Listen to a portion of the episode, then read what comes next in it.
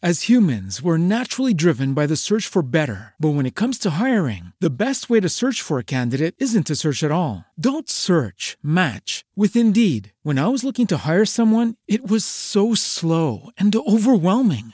I wish I had used Indeed. If you need to hire, you need Indeed. Indeed is your matching and hiring platform with over 350 million global monthly visitors, according to Indeed data, and a matching engine that helps you find quality candidates fast. Ditch the busy work. Use Indeed for scheduling, screening, and messaging so you can connect with candidates faster. And Indeed doesn't just help you hire faster. 93% of employers agree Indeed delivers the highest quality matches compared to other job sites, according to a recent Indeed survey. And listeners of this show will get a $75 sponsored job credit to get your jobs more visibility at Indeed.com slash podcast. That's Indeed.com slash podcast. Terms and conditions apply. Hello, it is Ryan, and we could all use an extra bright spot in our day, couldn't we? Just to make up for things like sitting in traffic, doing the dishes, counting your steps, you know, all the mundane stuff. That is why I'm such a big fan of Chumba Casino. Chumba Casino has all your favorite social casino style games that you can play for free anytime, anywhere with daily bonuses. That should brighten your day a little. Actually, a lot. So sign up now at chumbacasino.com. That's chumbacasino.com. No purchase necessary. VGW Group. Void were prohibited by law. See terms and conditions. 18 plus. Cas.com te da la bienvenida y te agradece haber elegido este podcast. Buenos días, Madresfera. Dirige y presenta Mónica de la Fuente. Buenos días, Madre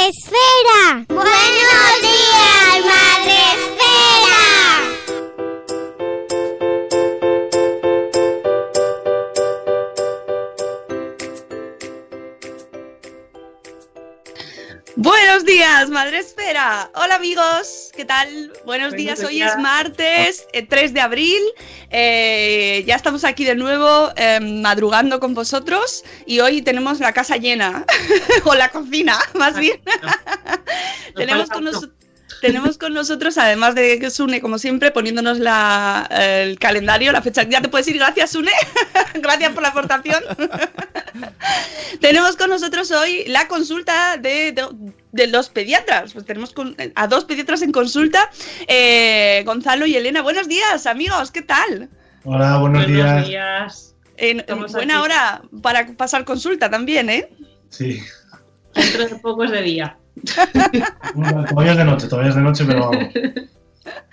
Pues est- ellos están aquí con nosotros de nuevo para hablar del tema que ya os habíamos contado, el de los mocos. He puesto un GIF eh, que me has dicho, me habéis dicho que es muy asqueroso, pero es que si os buscáis en Twitter todos los GIFs con mocos son todos muy asquerosos. Y es que los mocos son muy asquerosos. Efectivamente. Muy, muy. mm, me costó encontrar una foto adecuada para el post de ayer. O sea, ¿Ya? todas las fotos eran de bebés con miles de mocos que eran, dije, yo esto no se puede publicar. ¿no? Y, y también tengo que decir que te costó encontrar otra para poner cómo ibas a venir al programa, que habéis venido vestidos. Sí, sí, bueno. Qué pena. Bueno, antes de eh, ir al detalle de los mocos, al detalle de la mucosa, a esos nuestros amigos, los mocos, eh, qué gran tema para la gente que está desayunando en casa. Mm, vamos a saludar a nuestros amigos del chat, que ya sabéis que podéis entrar todos los que nos estáis escuchando a través de Spreaker en la aplicación, en la web y en eh, vía móvil, y también en Facebook live. Podéis saludar, podéis mm, hacer preguntas si tenéis alguna duda a nuestros pediatras. Y lo primero que hacemos, ya sabéis, es decirles hola. Eh, tenemos aquí en primer lugar a Sarandonga. Buenos días, Sarandonga. Buenos días, Marina. Catherine Ortiz. Buenos días, Marta Ribarrius. Desde México tenemos gente también, chicos. Desde México nos escuchan un montón de gente, ¿eh? Casi más que desde España, o sin el casi. o sea que mandamos también un saludo enorme a México. Eh, nuestro superhéroe preferido, Juan Manuel. Manuel, Buenos días, Ichel Cachito a Cachito. Buenos días, Vane, Zora Grutuis. Tenemos Amor Desmadre también. Dos pediatras en casa que han entrado también. Se están haciendo ahí desde el chat. Buenos días, Ana Espínola. Buenos días, Judith en la burbuja. Eh, dice Sarandonga que le vamos a cortar el rollo con los mocos. Bueno, mm, ya sabéis, aquí en Buenos Días Madrefera hablamos cada día de un tema. Hay días que tocan los mocos, ¿es así? tenéis cinco minutos corriendo para desayunar y luego ya escucháis. Exactamente, siempre aprovechad antes, corred eh, rápido, rápido y luego pues ya no coméis mientras tanto. Buenos días, un papá Montessori. Buenos días, eh, Mami sin red que llega tarde. Buenos días, Rubén Galgo, señor Crenecito. Eh, superhéroes. Buenos días, señoras. Buenos días, la Mamarachi, Sonia Hermida. Buenos días, Mami Futura. Tribu creciendo juntos, buenos días. Este tema es constante, lo de los mocos, así que es un temazo. Pues sí, porque además hay gente que tiene mocos todo el año, así que esto no es una cosa estacional, esto es de siempre. y es que nos preocupan mucho, mm, sobre todo, bueno, en realidad tiene muchas, muchas, mm, muchas cosas los mocos, pero antes de nada, ¿qué son los mocos, chicos? Pues los mocos que son. ¿Qué son? ¿Qué, qué pregunta existencial, ¿verdad? ¿Son ¿Tienen los mocos entidad? ¿Sien- ¿Sienten? ¿Tienen sentimientos? Tienen, tienen, tienen. Viene de, viene de la producción, ¿no? Las mucosas es todo aquello que envuelve todas las, las paredes de las cosas que tenemos internas. La nariz, la boca, todo el aparato digestivo. Y eso tiene la capacidad de protegernos de la entrada de cosas, ¿no? En este caso, la nariz es la primera vía de entrada de, de todo lo que entra, incluidos los virus.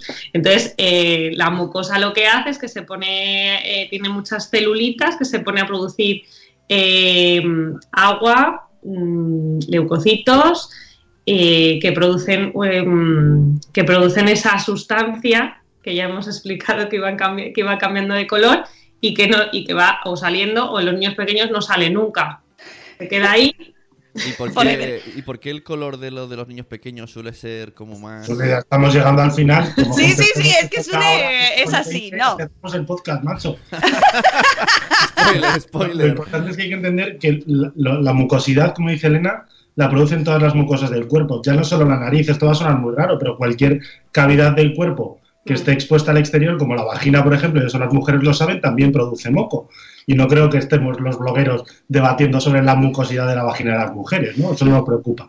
Eh, Preocupan los hoy no. niños porque están todo el rato ahí, por eso lo vamos a dejar ahí, pero están todo el día moqueando. todo el Entonces, intestino. Hay que ver los mocos como la primera línea de defensa contra eh, lo que nos encontramos en el, en- en el mundo, Contra Mordor.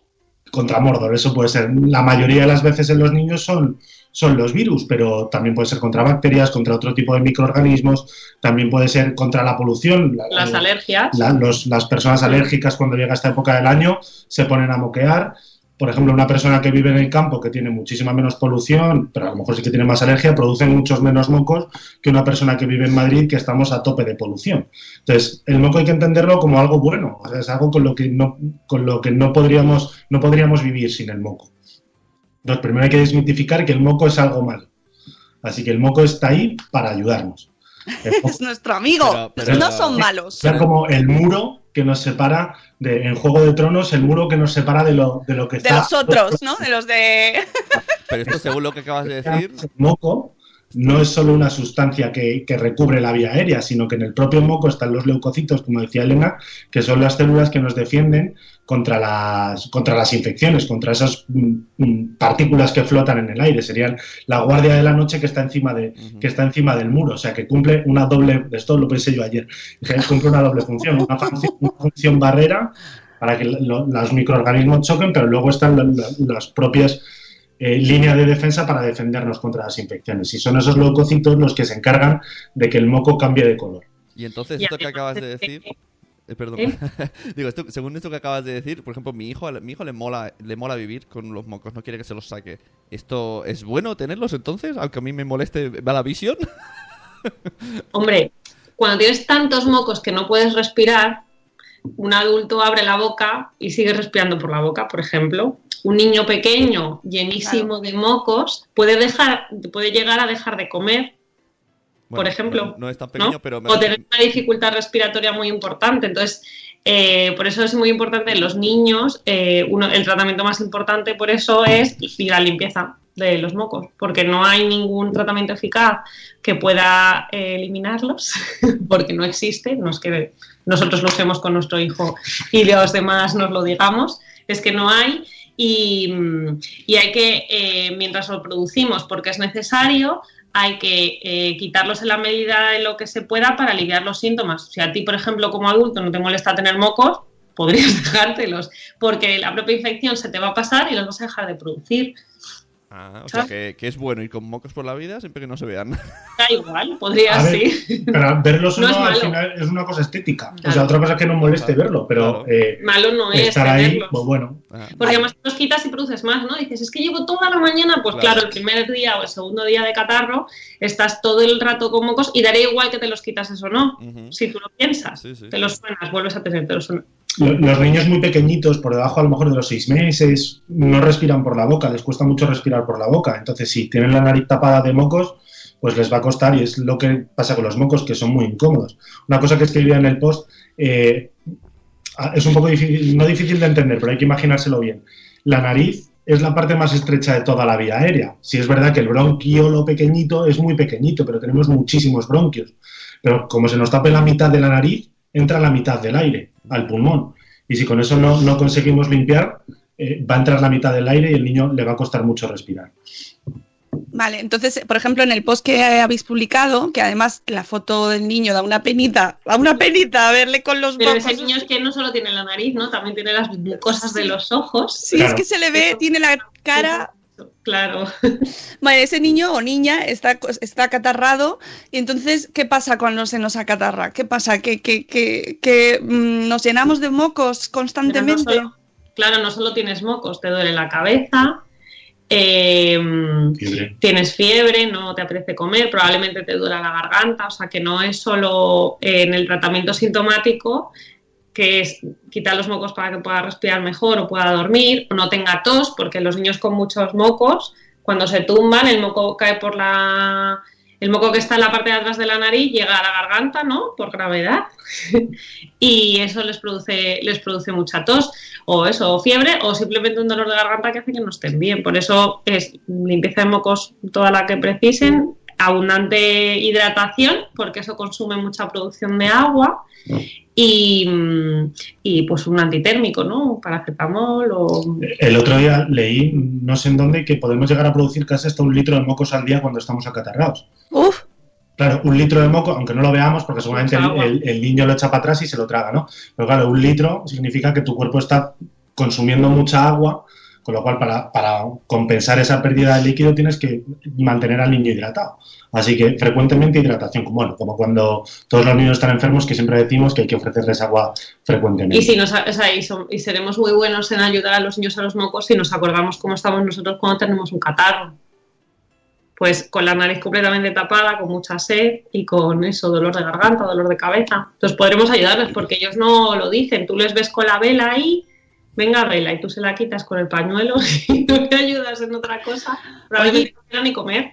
Y para los mocos, hace unos años creo que está variando, pero antes eh, se utilizaban mucho los, los absorbemocos, estos aparatos del diablo que... saco, No, ¿eh? Eso lo venden como regalo estrella al nacimiento de un bebé. Claro, eh, cuenta- contadnos qué pasa con eso. ¿En qué consiste? Sí, sí, es bueno, hay que usarlo, cuándo, cómo, por qué, qué es mejor. A ver, lo que hay que hacer es limpiar los mocos y eso es pura fontanería. O sea, aunque nosotros tenemos una recomendación médica, pero es que es pura fontanería. O sea, conociendo cómo es la nariz, cómo llega hasta el final, que se comunican las dos narices, pasan a la garganta, es una cuestión de fontanería. El problema que tienen los aspiradores de mocos es varios. En el hospital nosotros, cuando tenemos a un niño muy pequeñito ingresado, eh, sí que hay veces que le aspiramos los mocos, pero utilizamos sondas que son muy largas, que llegan hasta el final de la nariz y con una presión determinada. O sea, tenemos un aspirador de la pared que nos dice hasta cuánto sube la presión. O sea, es una cosa controlada. Y se hace pre- pre- previa hidratación, o Claro. sea que se diluye lo que hay y Y- después es capaz de absorber todo. Vale. Ese tipo, el tipo de aspiradores que venden en la farmacia, eh, la presión está ejercida por la mm, boca, ¿no? Del por la presión. Claro, con lo cual no sabes si eso es muy técnico, pero no sabes si vas a subir la presión a 200 milímetros de centímetros de agua o vas a hacer 40, que es lo que deberías hacer. O sea, la presión no está controlada. Y las succiones no controladas sí que se han asociado a que puedas provocar otitis con la, con la, con la aspiración de los mocos, porque la nariz y los oídos están comunicados. Están comunicados por un, por un tubito que se llama trompa de Eustaquio, que eso es lo que muchas veces produce otitis, que los mocos se vayan a la nariz. Igual que la nariz y los ojos están comunicados por el, por el conducto lagrimal. Y por eso también hay veces que cuando están muy acatarrados, los mocos salen por arriba. Eso... Entonces, el aspirador de mocos Claro, el, el método estándar sería el de aplicar el suero para realizar un lavado nasal, ¿no? Que haces dos cosas, diluyes y luego por arrastre y gravedad eh, eres capaz de que salgan. Esa- es verdad que también ejerces una presión que es eh, menos controlada, pero desde luego con una jeringa de 5 o de 10, la máxima presión que vas a ejercer, ejercer es 5 o 10 centímetros de agua. Con una, aspirando, mm, a lo mejor haces 40 y no lo sabes, y eso es, es lo que sería dañino. Entonces, el método de, la, de empujar ¿no? a presión con la jeringuilla, que en, en nuestro post aparece un, un vídeo. de cómo se realiza, pues es la recomendación mm, que siguen la mayoría de las guías para hacer tanto en el hospital, que es lo que nosotros hacemos con los niños, salvo lo que decimos alguna sondita más profunda en algún niño más pequeño, eh, como para casa. Y además que es súper eficaz. O sea, si lo haces bien, con, eh, con la cantidad de suero adecuada, pones bien al niño y todo, con una vez a lo mejor por cada nariz, por cada lado de la nariz, eh, es más que suficiente. Si, si sirve de algo, yo no creo que haya ningún pediatra que en su casa tenga un aspirador de mocos. O sea, todos tenemos una botella de medio litro de suero fisiológico, que es mucho más barato que comprar las monodosis, y lo que vamos haciendo es rellenarlo. Entonces, que el niño tiene moco, rellenamos una ampolla, le limpiamos la nariz y vamos tirando. Mm, Y medio litro en las farmacias cuesta dos euros. Eso. Que es que no- Mejor que las monodosis, ¿no? son A muy ver, el- caras. las monodosis son muy caras y el problema está en que las monodosis que venden en la farmacia son de 5 mililitros. No venden las de 10. Las venden previo encargo, ¿eh? Claro, porque las de 10, que son como más grandes, la botellita es como un tonelillo, que es el que nos gusta a nosotros, son de uso hospitalario, porque son lo que utilizan las enfermeras para, suero fisiológico, para coger las vías periféricas y hacer analíticas y tal. Entonces, si alguna vez vais al hospital, porque vuestro hijo tiene cualquier cosa y le lavan los mocos, decirles que os den las ampollas, que esas ampollas son, son mejores porque se cogen mucho mejor. Las monodosis de la farmacia normales de 5 son muy alargadas y a veces cuesta hacer el lavado. Las del hospital, vamos, a nosotros nos gustan más. Pero bueno, una jeringa, Sí, una pues, jeringa podría valer. Lo que no vale, lo que hacen muchos padres es, hecho tres gotitas, eso no sale. Claro. O sea, eso no puede... Fon- fontanería, con mala leche. Cuando el fontanero viene a casa a- no, no echa un poquito de agua en el váter, no, utiliza el mocho de la fregona, pero es que es así. O sea, como no consigas hacerlo con fuerza, el moco no sale. Y uno por, na- por cada nariz. Dice Mami Sin Red, a nosotros nos enseñaron que solo por un lado, porque si no movías el moco de un lado a otro. No, porque si tú lo colocas de forma adecuada, ¿no? Primero por un lado, respetando que el lado que, o sea, completamente el niño puesto de lateral, eh, conseguirás que salga eh, casi, es verdad que casi todo, lo de un lado y, y otro por ese lado de la nariz. Si consideras que no se ha quedado bien, puedes hacerlo por el otro lado. Es que depende de la cantidad de mocos. Probablemente el primer día del catarro, el segundo, necesites hacerlo por los dos. Mm, Según va avanzando, con hacerlo con un lado a lo mejor es suficiente. Sí, es que hay- depende. eso, pero eso lo vas a ver en el momento. Si con, lavas una nariz y sale completamente limpio, pues no hace falta a lo mejor que laves el otro. Porque el- también el problema, los lavados nasales se pueden hacer todas las veces que el niño necesite, eso es lo que decimos. Pero si lavas en exceso, la nariz va a decir, oye, esto es una agresión y me voy a poner a producir más moco. O sea que hay que estar pendiente de cuánto lo hago. Hay muchas veces también lo que ocurre es que lavas la nariz y no sale nada. Es que suena muchísimo a moco, está súper taponado, lavo, lavo, lavo y no sale nada. Eso ocurre muchas veces, eso lo sabemos más los adultos cuando tenemos alergia, que lo que tenemos es la nariz taponada, pero no producimos moco, nos sonamos y no sale. Eso es porque la nariz está inflamada, pero no está produciendo moco. Entonces, por mucho que laves, no sale el moco. Entonces, eso también hay que tenerlo en cuenta. Si tú notas al niño taponado, le lavas bien y no sale moco, no significa que haya que estar cada media hora lavándole el moco, no, simplemente la nariz está inflamada, en ese caso sí, unas gotitas Mm. le vendrán bien para hidratar. Eso es muy habitual en los recién nacidos, que no es por... Que tiene mocos desde que nació, imposible. Eso no existe. O sea, lo que tiene es una inflamación de la nariz, muchas veces por las propias secreciones del parto. eh, se hizo una pequeña aspiración que no se hace de rutina, pero a veces lo necesitan y se les queda una inflamación que como estemos lava, que lava, que lava, puede ser que esté tres meses roncando como un cerdito. Entonces, ahí sí que decimos, claro, no sale moco, sí, porque no tiene. Lo que tiene es una inflamación. Entonces, que esté bien hidratada la mucosa con unas gotitas de suero y en la, pues un buen ambiente húmedo en la casa, pues un humidificador o... Lo del humidificador. ¿Es, Mm. es, es necesario el humidificador siempre? O sea, sí y no. Sea, quiero Depende, decir, ¿no? depende de la casa en la que vivas. O sea, Mm. habrá zonas de España, bueno, de México, de- de- de- donde nos estén escuchando, que las casas sean muy secas y entonces necesitas poner un humidificador, o zonas de España que las casas son muy húmedas y no lo necesiten. O sea, lo normal es mantener un nivel de, de humidificación en torno que nadie se compre un medidor de humidificación. Por encima Pero- del 30 seguro, En ¿no? torno, sí, pero en torno al 30, 35. Bueno. Entonces depende cómo sea tu casa. O, por ejemplo, en verano o en invierno. O si tenemos la calefacción encendida o no la tenemos. Yo muchas veces les digo a los padres, ¿tenéis un humidificador en casa? No, pues mojáis dos camisetas y las colgáis dentro de la habitación del niño. O, las- o el típico tarrito de agua debajo del radiador. Por ejemplo. Y en Pues las zonas de costa, ¿no? como dice Sí. aquí algún compañero, eh, pues evidentemente no hace, No hace falta. falta. Todos lo sabemos. Si, si Mm. ahora que es invierno, si colgamos la, la ropa de cuando hemos hecho la lavadora dentro de la cocina y al día siguiente por la mañana vamos a la cocina, entramos y se nota la humedad. O sea, no ha hecho falta un humidificador para que la habitación esté húmeda. Entonces, bueno, a ver, se puede comprar un humidificador, pero tampoco hace falta ponerlo ahí, que salga el humillo todo el rato hasta que los muebles estén húmedos.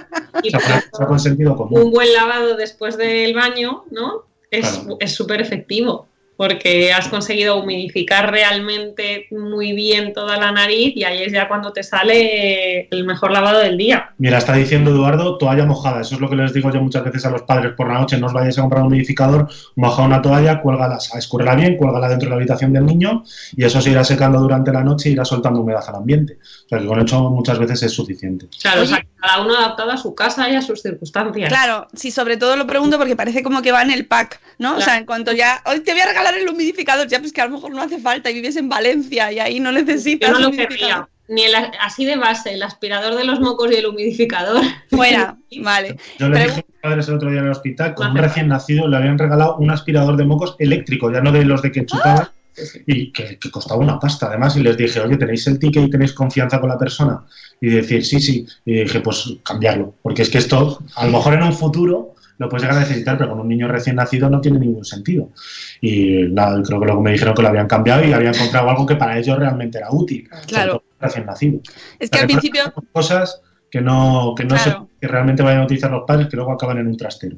es mejor comprarlas cuando ya sabes que las necesitas, ¿no? Este se da el caso. Oye, preguntan en el chat el masaje de garganta, que si es, eh, eh, es si una es es útil es o... técnica de fisioterapia respiratoria que o sea, hay niños que hay niños que por patologías de base que tengan, ¿no? que no saben expulsar bien los mocos o, o algunos niños pequeñitos que están con muchos procesos de bronquiolitis, pues les hacen un, son una especie como de masajes del cuerpo para que entendáis, ¿no? Que lo que hacen es que eh, hacen que provoque la tos para que los puedan expulsar, ¿no? Y una de esas técnicas, entre ellas es percusión del, pues de la zona del tórax, de los pulmones y masajear la garganta. O sea que eso ha- hay, o sea, pues vendría bien en un niño que no sepa expectorar y tenga mucha secreción, pero hay que saber hacerlo. Claro, que lo haga un Ah, profesional.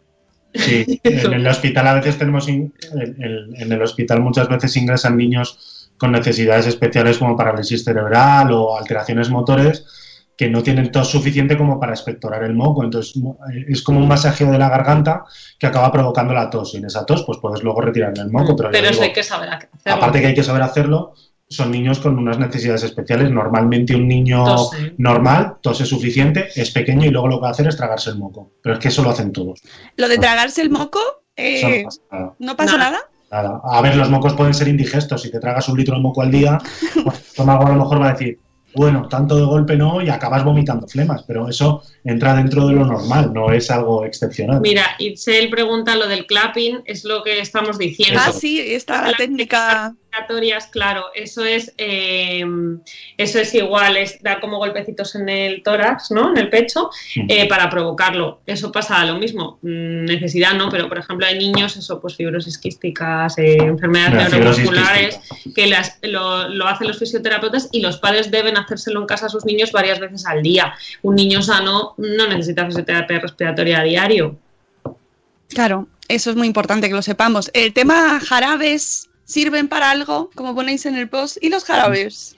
No, no sirven para nada. No, los, los antihistamínicos, ¿no? que son eh, bien conocidos para su uso en la alergia, en los, en la- que son por el proceso inflamatorio de la histamina, que es lo que, mm, que, es lo que eh, desencadena la alergia, pues ahí pueden tener utili- utilidad. En los niños mm, por debajo de 6 años nunca, nunca va a ser, o casi nunca va a ser por este tema, o sea que no nos valdría. Y el resto de los jarabes, antitusígenos, et- etcétera, pues tampoco. O sea, cuando nos leemos los estudios, claro, cuando nosotros como pediatras en urgencias, es que tiene muchos mocos, no nos manda nada, no mandamos nada, es porque nos hemos leído los estudios de los jarabes y vemos que no son eficaces.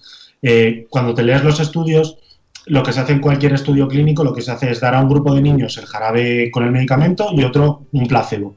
Y se comparan las respuestas, ¿no? Entonces, lo que ven muchas veces los padres es que a lo mejor un 5 un 10% de niños, que en medicina es muy poquito, parece que mejoran, pero cuando eso, esa respuesta la contesta el médico, no se ve que mejore ninguno.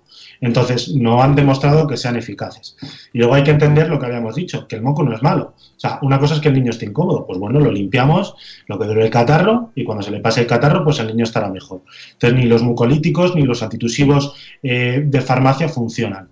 Sí que eh, ha habido algún estudio últimamente, en el último año, año y medio, que ha visto que la miel sí que es efectiva para controlar la tos.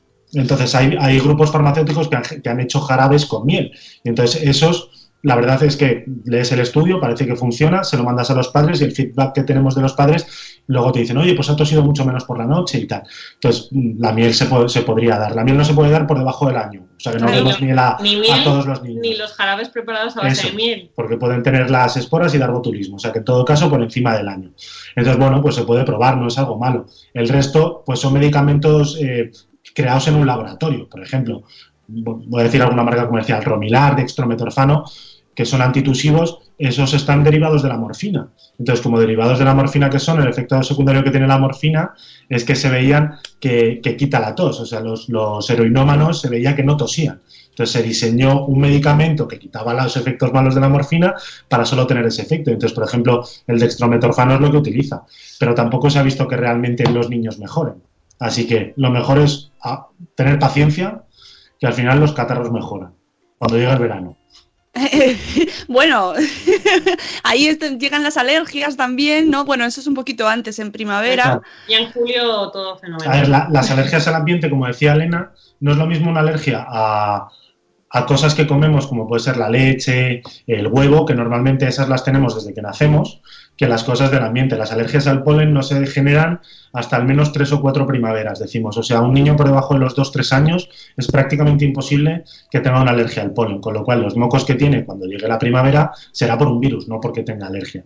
Los niños más mayores puede que sí que tenga alergia y, es- y esa rinitis que tienen, pues quizás sí que mejora con un antihistamínico, pero eso no quiere decir que vayamos a mandar antihistamínicos a todos los niños. Mira, yo estaba viendo en el, en el chat, bueno, dos cosas. Zora pregunta la codeína, eso es un antitusígeno muy efecti- efectivo, pero que en niños no se puede dar, ¿vale? Es un derivado De la morfina, sí. lo que decíamos. Y eso es, eh, por encima de 12, 14 años es la edad en la que se usan. O sea, que es un fármaco que, se- que puede llegar a usarse mucho en las consultas de los adultos, pero para nosotros que no, no sabemos ni la dosis. Si viene un niño muy mayor contándonos que ya lleva pues con una tos residual de un catarro dos semanas, nos lo podemos llegar a plantear. Eso sí, siempre tenemos que repasarlo porque son jarabes para adultos y nosotros no nos lo sabemos.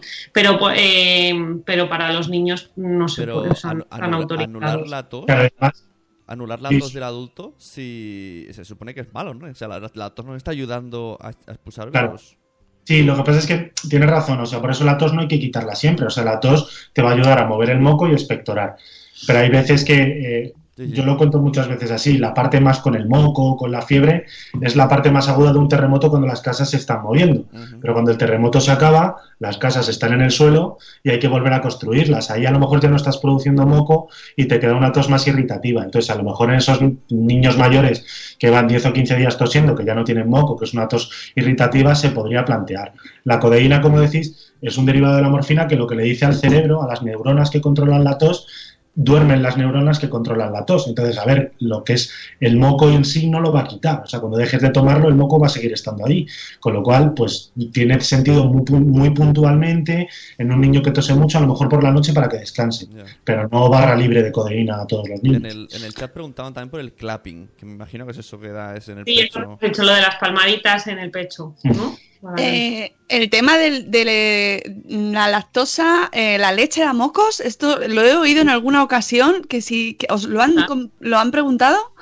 Mm. Sí, bueno, es, es una pregunta No recurrente. sé, es, es una como una leyenda urbana, no sé exactamente quién la, quién la inició, ¿Verdad? Porque yo creo que cuando nosotros éramos pequeños eso no se oía o a nuestros padres no les suena esa historia, pero ahora se oye mucho. Entonces sí que están diciendo aquí, ¿no? Varios en el chat que su, su fisioterapeuta le retira el gluten eh, o, ¿no? El, Sí, el, el gluten y la lactosa y nos recomienda darle no, propóleo. o sea, eso no, como hemos dicho, el- los catarros están producidos por infecciones víricas en los niños pequeños eh, y eso eh, se soluciona cuando se soluciona la infección vírica. La sensación de tengo todo el rato mocos es porque cada 15 días probablemente tienen un nuevo episodio. Entonces, eso no es una alergia o una intolerancia alimentaria ni nada que se vaya a mejorar cambiando los hábitos alimenticios. Probablemente si la sensación a lo mejor que tiene uno de pues se lo quité y mejoró, pues mejoraría porque le tocaba, probablemente, pero no tiene, no tiene ninguna relación ni ninguna indicación, aunque hay mucha leyenda urbana y, y sabemos ¿no? muchos eh, profesionales que pueden, que pueden llegar a retirar ciertos alimentos. Claro, y una cosa, está escrito en el post que hemos escrito, un catarro, la, la parte de la producción del moco puede durar hasta 20 días. Entonces, si tú tienes un catarro y a los 10 o 15 días vas a tu pediatra o al que sea y te dice, bueno, pues quítale la leche a ver si va a ser la leche y se le van los mocos, tu cabeza va a asociar que se ha curado de los mocos porque le has quitado la leche. Pero eso es una relación que no tiene mm, ninguna base, o sea, eso es una cosa que ha coincidido en el tiempo. Lo normal es que un niño que va a guardería, los niños a partir del año, año y medio, que la mayoría van a guardería, entran en septiembre a la guardería, empiezan a compartirlo todo y de septiembre a mayo están siempre con mocos. El, el primer año de guardería de un niño suele cogerse unos 10 o 12 catarros al año, más o menos. Si cada catarro viene a producir unos 20 días de mocos, significa que están unos 200 días al año con mocos. Entonces, 200 días al año es la mitad del año. O sea, que eso es lo normal. Eso no quiere decir ni que el niño esté mejor ni que el niño esté peor. Vale, eh, eh, en el chat están diciendo el tema de la leche, que sí, que hay gente que se lo ha dicho su médico también. No, Yo he hablado de profesionales porque Claro. hay un espectro de mucha gente que puede llegar a recomendarlo. Eh, buscas evidencia científica y no hay No sobre eso. Entonces, bueno, o sea, es verdad que todos sabemos que depende en manos de quién estés, ¿no? Las opiniones son muy, muy diversas. Hay que ir a las bases, como hemos dicho siempre, para poder dar una opinión lo más veraz posible, no basada en nuestra propia experiencia profesional o, o sea, nuestra sí, experiencia personal o lo que sea. O sea, lo- Nosotros decimos lo que hay. Lo que está claro es que si la, la leche produjera mocos y hubiera un estudio que lo ha demostrado, todos los pediatras quitaríamos la leche o mandaríamos leche sin lactosa. O sea, eh, eso es así, no, no hacemos las cosas porque nos apetece. Entonces, el día que eso se demuestre, pues lo empezaremos a hacer, pero es que no hay ningún estudio que lo haya demostrado, con lo cual no está bien hacer ese tipo de cosas. Vale, más mitos y leyendas, por ejemplo, que tenemos aquí en, en vuestro post. eh, bueno, he compartido en el chat el primer post, el de el, el catarro y, y- y si sirven los mocos, que... Ah, bueno, el moco verde, que no hemos dicho el modelo Sí, sí, color. ahora ya podemos llegar al moco verde. sí. Eso. ¿Qué pasa con los colores? ¿Nos Claro. determinan cómo está de, de enfermo el niño o qué? Las, ya ha- habíamos dicho que en el moco están flotando los leucocitos, que son las células del cuerpo que nos defienden contra las infecciones. Los leucocitos, eh, para defendernos contra los virus o las bacterias, segregan muchas cosas para matar ese microorganismo. Y una de las cosas que segregan es una enzima que se llama peroxidasa, que lo que hace es, entre otras cosas, oxidar el hierro que contienen los microorganismos En contacto con el aire. en contacto con el aire. Entonces, al oxidarse el hierro, el hierro cambia de color y pasa de estar blanco, transparente, al amarillo y luego al verde. Y eso ocurre independientemente de que la infección esté provocada por un virus o por una bacteria. Entonces, el cambio de color a nosotros no nos da más información de qué es lo que está causando la infección. O sea, que el niño tiene moco verde, pues es lo normal y ocurre a los 4 o 5 días de que ha empezado la infección. No quiere decir que por eso tengamos que mandar un antibiótico. Los catarros están producidos por virus la grandísima mayoría de las veces y la grandísima mayoría de las veces los niños acabarán produciendo moco verde. Eh, yo creo que eso lo que asusta a muchos padres si vienen y dicen es que ya el moco es súper verde. Claro, nos cuentan 3-4 días de catarro, fiebre alta. Eh, yo creo que eso se basa en que en los adultos sí que el color del esputo, que no es lo mismo que el moco, que el esputo es lo que ellos son capaces de, sacar como de más abajo, para que entendáis, eh, sí que puede indicar eh, sobre infección bacteriana o no. Entonces, como basados en eso, ¿no? eh, vienen los padres muy preocupados por el color del moco de sus hijos y eso en los niños pues no significa nada, como ha contado Gonzalo. Va cambiando porque tiene que cambiar. Es como los moratones, ¿no? Al principio son marrones o morados, luego son verdes y luego amarillos, pues eh, algo, algo así hasta que se te pasa. Pues es así, el color del moco pues no, a nosotros no nos da ninguna información, pero es un mito que nos cuesta mucho eh, convencer a un padre de que eso no pasa nada que no, bueno, nosotros no nos indica que sea blanco transparente o amarillo o verde, eh, más o menos infección. Nos tenemos que basar en la exploración física y en otros datos para saber eh, o no si necesita pruebas o incluso necesitaría antibióticos. Decía, decía Diana Oliver de Marujismo el otro día en Twitter decía, a ver si convenzo a Adrián ya de que los mocos verdes no significan nada malo y tal. Y realmente yo creo que hasta que vamos a necesitar que pasen 50 o 60 años para que esto salga de la cultura popular. O sea, si nosotros a nuestros hijos les enseñamos que el moco verde no es malo, ellos se los enseñarán a sus hijos, nosotros ya seremos abuelos y eso lo sacaremos de ese mito. Pero si todavía gente de nuestra edad, entre los 30 y 40 que tenemos hijos ahora, sigue pensando que el moco verde es malo, pues ese, hasta que no lo dejemos de pensar todos va a ser muy difícil sacarlo. Bueno, vamos ahí haciendo trabajo. y la pregunta que vaya aquí dice, ¿para qué te preguntan entonces el color del moco? Es que no sé qué lo pregunta. Yo no lo pregunto ni lo escribo en el informe. Claro. O sea, que es que eso yo creo que eso está basado un poco, ya lo que digo, en la medicina de los adultos. Y a lo mejor, si justo esa historia clínica te le hecho una persona que está acostumbrada a tratar con adultos, pues probablemente te pregunte. Pero en los niños no tiene ninguna importancia. Vale. Eh, importaría, por ejemplo, bueno, no, es que ni siquiera digo si tienes sangre, pero es que no, porque sale de la nariz. No, no preguntamos. Preguntan en el chat, Elvira, ¿el moco en el oído puede ser contraproducente para la audición? A ver, sí y no. Quiero decir, hay que tener eso. Creo que cuando Sune la última vez que hablamos, que a tu, no sé si tu hijo o tu hija le pusieron drenajes. Pues es un poco lo que le pasaba. O sea, le hemos dicho que la nariz está comunicada con el oído por un conducto que se llama trompa de Eustaquio. Esa, ese, podéis buscar fotos en Google, que es muy ilustrativo, hay algún dibujo muy bueno, en el que se ve que los niños, como la, la cara todavía no ha crecido, ese conducto está muy plano, es muy horizontal, entonces es muy fácil que los mocos pasen a la nariz. Y aparte, la época de la vida en la que más mocos producimos es cuando somos niños, porque es cuando nos cogemos los virus. Y además es cuando tenemos la cabeza más pequeña, las trompitas de Eustaquio más horizontales y mucho peor ventiladas. Entonces, el moco ahí puesto hace que se quede ahí. Y tiende a irse a los oídos. Hmm. Entonces, eso puede llegar a producir otitis y si eso es muy crónico, muy crónico, muy crónico, pues sí que se puede llegar a afectar la audición, pero al cabo de mucho tiempo.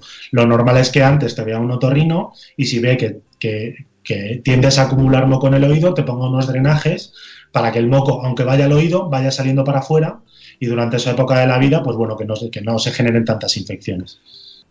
O sea, que ahí sí que tenemos que controlar un poco, ¿no? Cuando está en el oído el moco. Sí, pero lo normal es que te lo vea tu pediatra, ¿no? Si tienes una otitis, pues a lo mejor te manda un antibiótico, o no si es mayor, si tienes una supurada. Y, y, fijarte en, los síntomas que puede presentar un niño cuando tiene una otitis. A lo mejor que normalmente es llanto por la noche, que despierta de forma súbita, o fiebre un poco en el contexto de un catarro, pero que a lo mejor ya llevaba varios días. Al principio los padres no lo sabrán reconocer y luego pues son niños, normalmente los niños que tienen mm, uno o dos episodios de otitis luego siguen teniendo y, los padres lo reconocen bien. Y el problema del moco ahí puesto es que es verdad que, claro, eh, eso es una cosa que tiene que estar aireada, ¿no? La trompa de Eustaquio, para que, bueno, la trompa de Eustaquio no, porque va, pero el oído en sí, ¿no? Para que transmita bien el sonido. Si está lleno de moco, puede hacer que puede hacer que no transmita bien el sonido y los niños, una de las la primera causa de hipoacusia, ¿no? De pérdida de audición en los niños son las otitis. O sea que eso, pero eso se ve muy bien en una exploración. Pero si no derivamos al otro. Es muy infrecuente, o sea, es mucho más frecuente tener otitis y que no te pase nada que esto genere una sordera. O sea, vamos, tampoco nos pongamos locos todos a ir al otorrino porque hayamos tenido una otitis. ¿Qué querías decir, Sune? Que eh, cuando tragamos mocos, ya seamos adultos o no adultos, eh, mm, ¿cuándo te, o sea, ¿cuál es la problemática para que luego se te peguen en el pecho los pitos y tenga otras problemáticas? Los mocos no, bajan al pecho. O sea, los pediatras nos expresamos muy mal. Ajá, vale. ¡Oh! Dos No, no, no. Yo, yo creo que lo tengo escrito en algún post. Los- los- nos expresamos muy mal. O sea, la forma fácil de contárselo a un padre es decir, nada, empezó por la nariz y han bajado al pecho. Ajá. Sí, Pero el moco no gotea por detrás de la garganta, atraviesa la laringe, pasa por la tráquea y llega al pulmón. Eso no ocurre así. Si no, no viaja. No viaja por eso. Lo que ocurre es que el virus que lo provoca, hay algunos que pueden colonizar la vía respiratoria superior y Ajá. hay otros que colonizan la vía inferior. Entonces, la vemos o no la vemos los mocos, hay algunos que van a acabar apareciendo en el pecho, pero eso es la evolución natural que ocurre, por ejemplo, en una bronquiolitis, que es lo que estabas Y diciendo. normalmente sí que es verdad que dicen, ya le han bajado. No, lo que pasa es que el primer día, el segundo lo tienes en la nariz, que es por donde ha entrado, y en los niños que les ocurre, a los varios días hacen la reacción inflamatoria de la vía aérea inferior. Pero no es que viaje ni que baje. Y luego cuando decimos, nos los tragamos, normalmente cuando te los tragas van al aparato digestivo. Y eso, como mucho, si te tragas el litro de moco, Claro. vas a tener diarrea, ¿no? Entonces- Empiezas a tener la Ujú. caca como... bien, mucho bien, desayuno, bien. Bueno, a los, a los Somos muchas veces los pediatras somos muy indulgentes con los padres y les contamos las cosas casi como si fueran niños ellos mismos. Y decimos, no, han bajado el pecho, no, tiene un poquito de moco en esta radiografía. No, mire, señor. Claro, y es que esto de Claro. ha, ha El bajado. moco no ha bajado al pecho, lo decimos de una forma, y no es que tenga un poquito de moco en el, en el pulmón, pues en una radiografía a lo mejor sí que se puede ver moco o no, pero quizás nos expresamos mal y eso hace que los padres lo entiendan de una forma y, y eso se transmita a alguno de los mitos. Los mocos no bajan al pecho, los mocos están en el pecho porque el virus que ha provocado la infección también ha colonizado la vía aérea inferior. Vale, ¿Y, si salen por los ojos no pasa nada? A veces el propio catarro hace que tengas una conjuntivitis, que eso es la mucosa del ojo, ¿no? La que produce el moco. Y luego en algunos niños, sobre todo los más pequeñitos, si tienen obstruido el, ¿no? Lo del lagrimal, pues puede ser que, que vaya, o sea, que no circule todo lo que para- pero en realidad da igual si pues tú lo limpias y si solo cuando la parte blanca del ojo se ve roja eh, sospechamos además una conjuntivitis y ahí sí que habría que poner gotitas de antibiótico porque, porque aunque la causa inicial sea vírica se sobreinfectan muy fácilmente porque es una mucosa que está expuesta al contacto con las manos y con todo. Uf, eso sí, eso por favor, si pasa hay que ir a- rápido al, al médico porque Eso además a los adultos también se nos pega. Yo he Uy, sufrido es, que eso. eso es que eso es súper contagioso. En cuanto aparece eso, lavado de las manos a modo histérico cada tres segundos. Es la única Bueno, lo del lavado de las manos es fundamental para todo en general, ¿no? Con los niños pequeños y en, las, en los catarros es muy importante. En todo, en No. realidad, pero en los catarros y en las diarreas, ¿no? Es súper importante. De para hecho, mantener- el- la forma de contagio más frecuentemente de los virus, de la gran mayoría de los virus, es por contacto con las mucosas. O sea, la, hago un lavado nasal al niño, le limpio los mocos, no me lavo las manos, me toco yo luego la nariz y me contagio. Sí que hay otros virus que pueden flotar en el aire, como puede ser el de la gripe, pero por ejemplo el virus respiratorio sincitial, que es el que suele provocar bronquiolitis, ese no se transmite por el aire, se transmite por contacto. Entonces lo normal es que, si está muy acatarrado, te puedes incluso poner unos guantes. Pero bueno, si no quieres comprarte Bueno, una caja de guantes, te con- puedes con- lavar luego bien las manos con un, con un gel de estos con alcohol. Y bueno, contacto nos referimos también que te estornuden en la cara. Claro, sí. que a la mucosa del el- ojo. o- por ejemplo, el uso de las gafas está fenomenal, porque las conjuntivitis Los pediatras, los pediatras que usan gafas se contagian de menos conjuntivitis que los que no las usan, porque eso en urgencias lo vemos muy frecuentemente.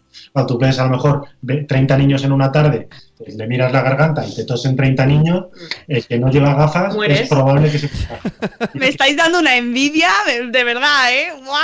Es una profesión de. Y los pises también. Nosotros, eh, cuando, vamos, yo cada vez que estoy con mi hijo, mira, yo le quiero un montón y le doy 40 besos y me cojo muchas cosas, claro.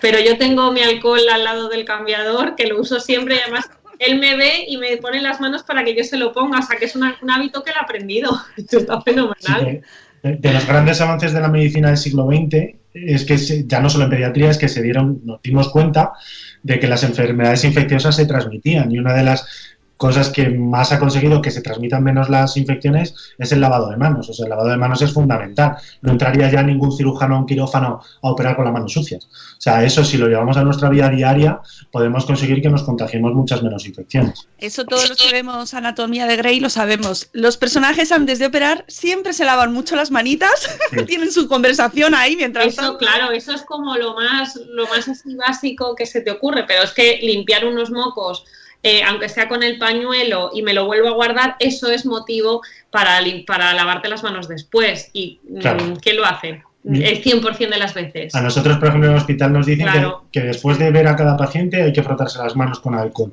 Porque claro, si tú te lavas la nariz, eh, no te lavas las manos, tocas el ordenador, escribes la historia, das el informe y luego te las lavas, el moco se ha quedado en el ordenador. Si viene otra persona, usa ese ordenador, lo toca y luego se toca la nariz, puede que se contagie así. O sea que los mocos están ubicuos en todos Claro, lados. es muy fácil, o sea, es muy fácil contagiarse. Son eso es verdad que lo que hablamos son infecciones La- víricas que son muy, que son siempre le- son rollo en cuan- cuando las tienes, pero son leves en cuanto a su evolución.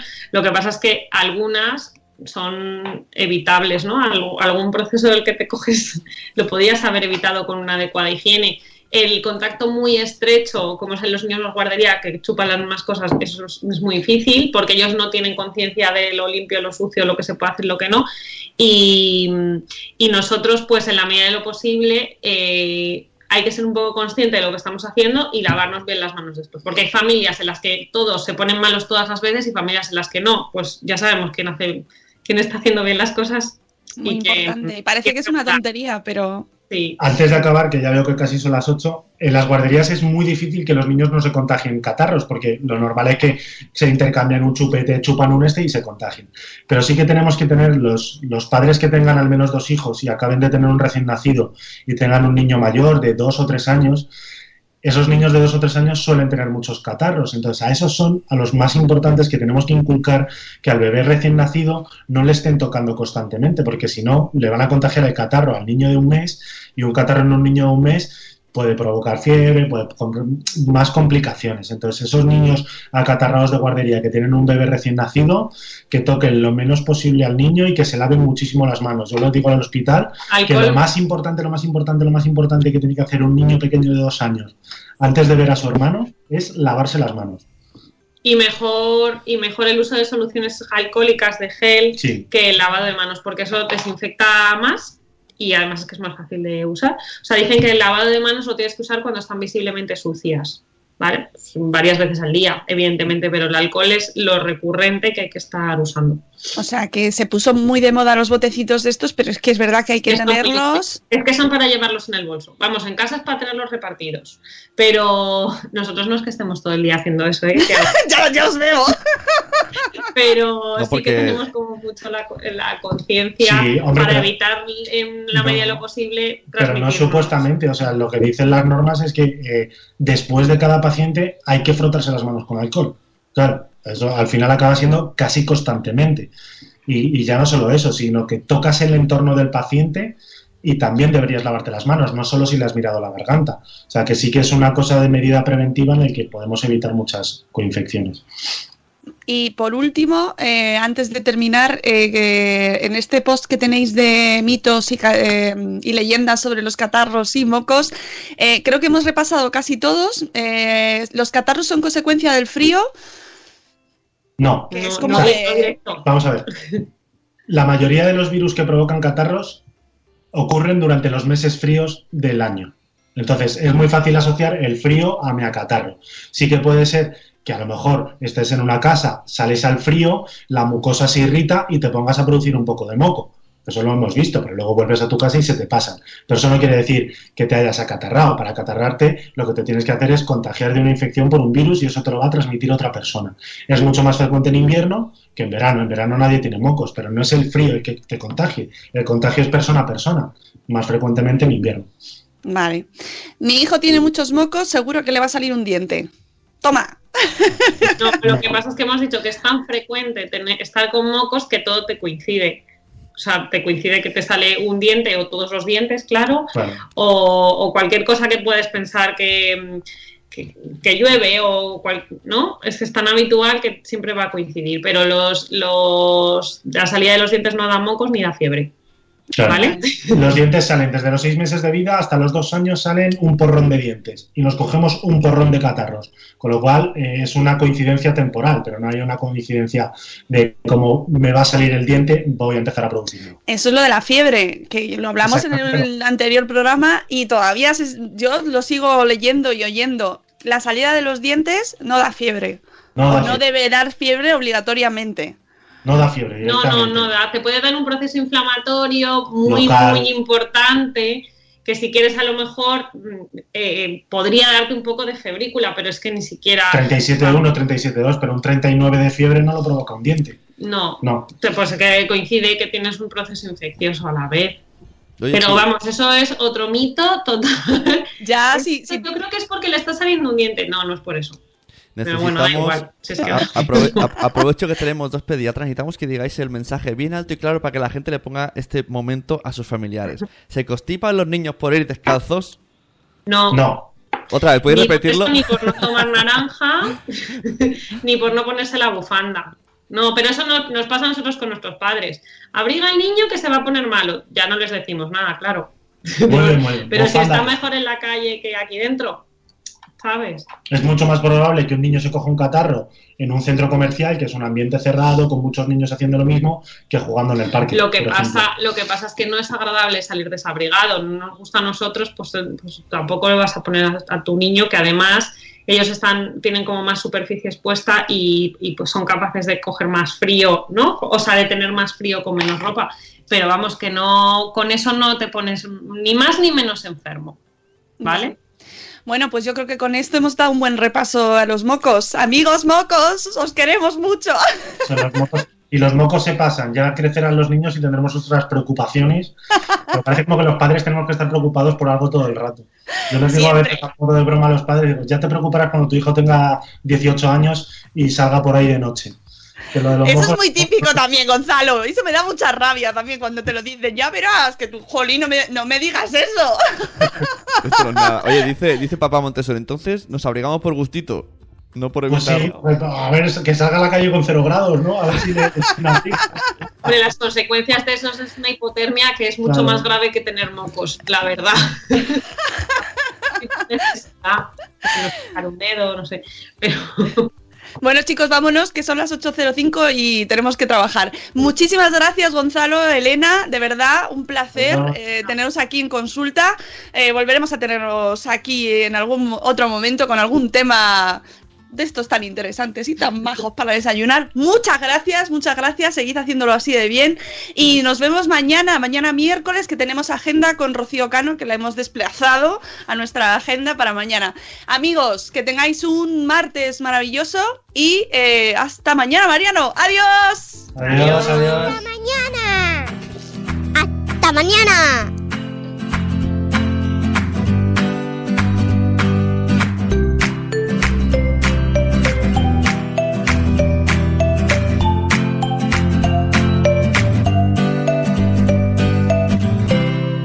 As humans, we're naturally driven by the search for better. But when it comes to hiring, the best way to search for a candidate isn't to search at all. Don't search, match with Indeed. When I was looking to hire someone, it was so slow and overwhelming. I wish I had used Indeed. If you need to hire, you need Indeed. Indeed is your matching and hiring platform with over 350 million global monthly visitors, according to Indeed data, and a matching engine that helps you find quality candidates fast. Ditch the busy work. Use Indeed for scheduling, screening, and messaging so you can connect with candidates faster. And Indeed doesn't just help you hire faster. 93% of employers agree Indeed delivers the highest quality matches compared to other job sites, according to a recent Indeed survey. And listeners of this show will get a $75 sponsored job credit to get your jobs more visibility at Indeed.com slash podcast. That's Indeed.com slash podcast. Terms and conditions apply.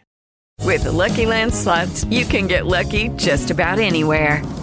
This is your captain speaking. Uh, we've got clear runway and the weather's fine, but we're just going to circle up here a while and uh, get lucky.